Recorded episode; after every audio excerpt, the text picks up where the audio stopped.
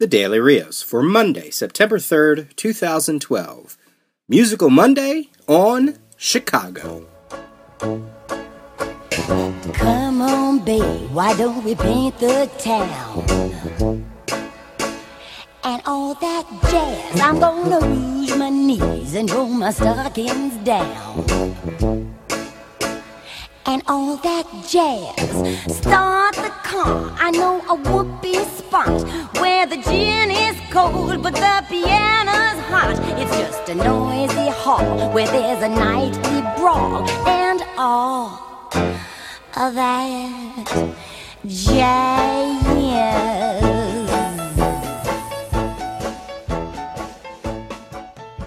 It's Labor Day, but I'm still going to give you an episode for today.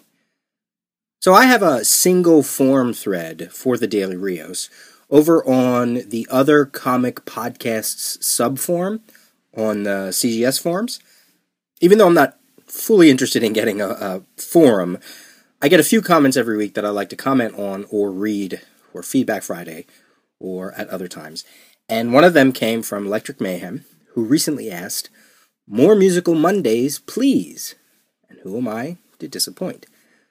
So, this time around, the 25th anniversary in theater retrospective for Musical Monday stops off at Chicago during my 10th grade year at my old high school in Reading, PA. This is my third show that I was in, third theater production, I guess you could say. Chicago has a long history from concept to execution.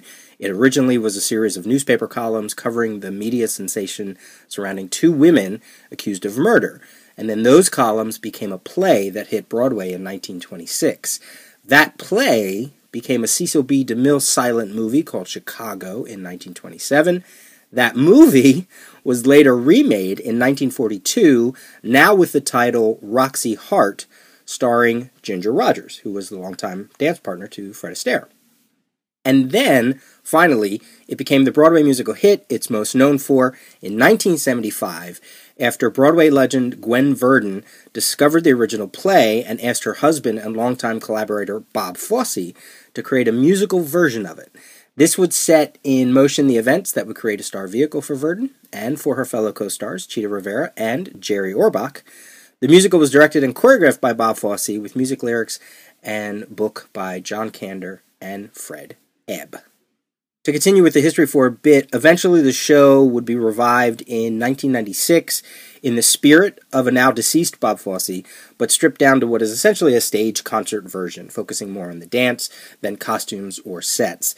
And then it would ultimately wind up as a movie again for the third time in 2002, directed and choreographed by Rob Marshall, starring Catherine Zeta Jones, Renee Zellweger, bleh, and Richard Gere.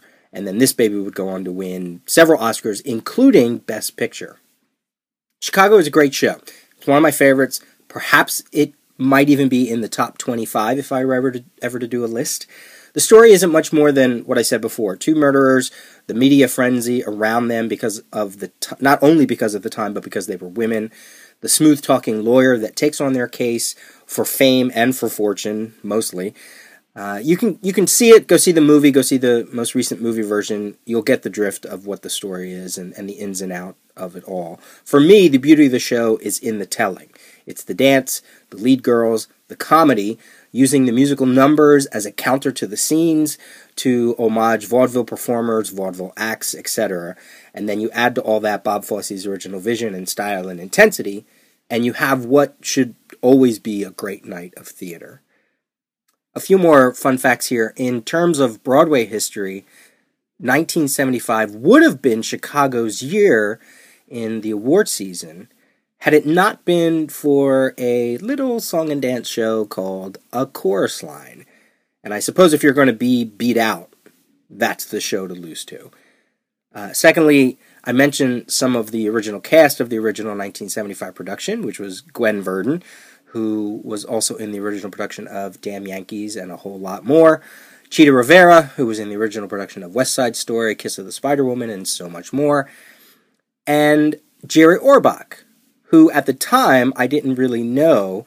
And this show, because I got the original soundtrack at the time, this is the show that introduced me to Jerry Orbach, who is a long, long, long, long, long time Broadway legend who most people probably know from this. He's got a crush on this guy. What about the girly magazines? Maybe he swings both ways. Great. So now we're looking for a bisexual 50 year old pain in the ass who walks with a limp, carries a cane, and whistles Dixie as he walks down the highway. Or this.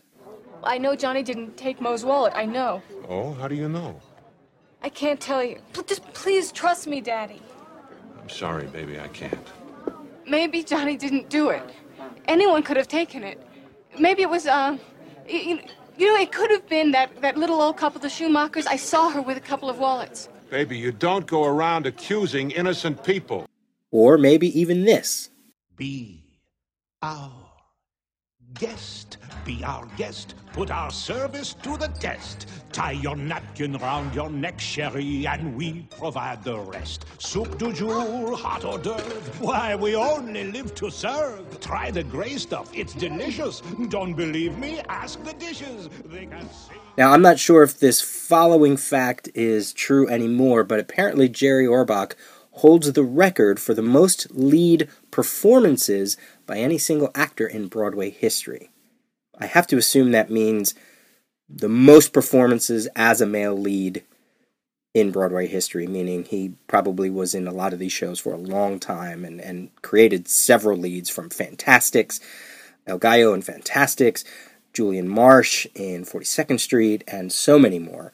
Here he is in this show in Chicago. Is everybody here?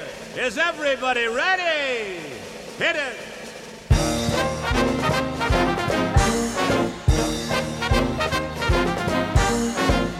don't care about expensive things, cashmere coats, diamond rings don't mean a thing. All I care about is love. That's what I'm here for. I don't care for wearing silk cravats, ruby studs, satin spats don't mean a thing. All I care about is love. Give me two eyes of blue. For the third fact, and this is something that I just discovered researching for this episode, is that also in the original 1970 production, the character of Amos, the lovable schmuck of a hus- husband to Roxie Hart, was originally played by Barney Martin. Some of you might know who that is. Some of you might be saying, Who is Barney Martin? This is Barney Martin. So, when do I get to see the doctor? He'll be in with the x rays in a few minutes. You can get dressed. He stole my wallet. The bum stole my wallet. My wallet's gone! My wallet's gone! I had my wallet in my back pocket. It's gone. Are you sure? Yes, I'm sure. I wanted to get my x-ray. Somebody takes my wallet. Is that the operation here? Mr. Seinfeld, I'm Dr. Denbrough. I've been going over your x-rays. I'm not interested in the x-rays. I want my money back. Somebody stole my wallet. I had $225 in there. Well, I don't see how something like that could have Oh, happened. you don't see. You don't see. Well, it happened. Believe me. That's right, he played Jerry Seinfeld's father on Seinfeld, and I never ever knew that. So he plays Amos, and here's his song from the original soundtrack. Cellophane, Mr. Cellophane should have been my name, Mr. Cellophane, cause you can look right through me, or walk right by me. I never know I'm there. So, what do I remember about my production of Chicago back in the spring of 1988? I remember landing the role of lead male Billy Flynn, who in the movie is played by uh, Richard Gere, and in the original Broadway production was played by um, Jerry Orbach, like I said. Landing that role and pissing off a lot of my upperclassmen. I was in 10th grade at the time. My high school only went from 10th grade to 12th grade. We didn't we didn't start at 9th grade. We went from 10th grade. So this was the third show I auditioned for. It was the third school show I was ever in. Here I was coming up from junior high and taking the lead from people who probably deserved it more than me for time well served, if not necessarily for talent. So it's probably an understatement to say that there were probably some hurt feelings. But uh, because the show is dance oriented and uh, that is my background, I I have to imagine that's one of the reasons why I got the role of Billy Flynn. The show was a lot of fun. We had a turntable on stage. The show is edgy, but we had to tone down some of the dialogue, I assume for parents or maybe even for the school itself. I mean, this was 1988, after all.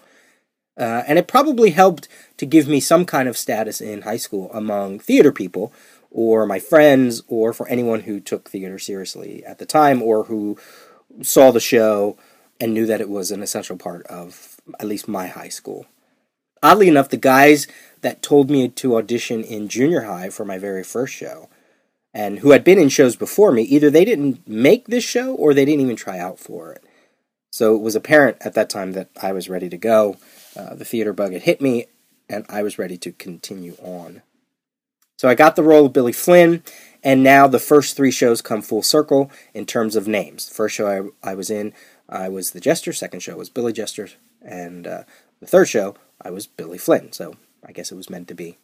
I do remember freaking out one performance because my mic had been off the entire first act, maybe even the whole show. I can't remember, but I was not happy. Probably one of my uh, diva moments at that time. And I think that was the night we were re- videotaping, which is which just added to to my mayhem at the time. I remember my leads. I remember the one who played Roxie Hart. Uh, she was super tall and very cute. Mostly, I think, mostly, I think I remember probably being a bit over my head in terms of preparation. And not that I couldn't do the role, just that I was probably swimming a bit too much in being the lead and didn't, didn't quite fully understand what that meant and what we were, what you were supposed to bring to a role, its place in the show. You know, I said the lines, I danced the dances, I did what I had to do, but it was only my third show, and it for I guess it the forefront it wasn't about the acting or getting the idea across. It was about being on stage, having a good time, knowing my lines, knowing my songs, knowing everything, and presenting it the best way that I could. I guess I don't know. I guess I was I was only 15. I was young. What did I know about theater craft at that time? Except that I wanted to have a good time. And and it was fun being in the high school show with with uh, a cast that had experience and learning some things not only from the cast but from the crew as well, many of whom I would go on to do stuff in community theater later on. If you've never seen Chicago, I would highly recommend going to see it. I'm sure there's a touring company out on the road right now. There's also you know, it's also I think it's still playing in New York, the Broadway revival. It's one of the longest revival, if not the longest revival on Broadway right now. It's a fantastic show. If it's done well, it's it can be funny and entertaining.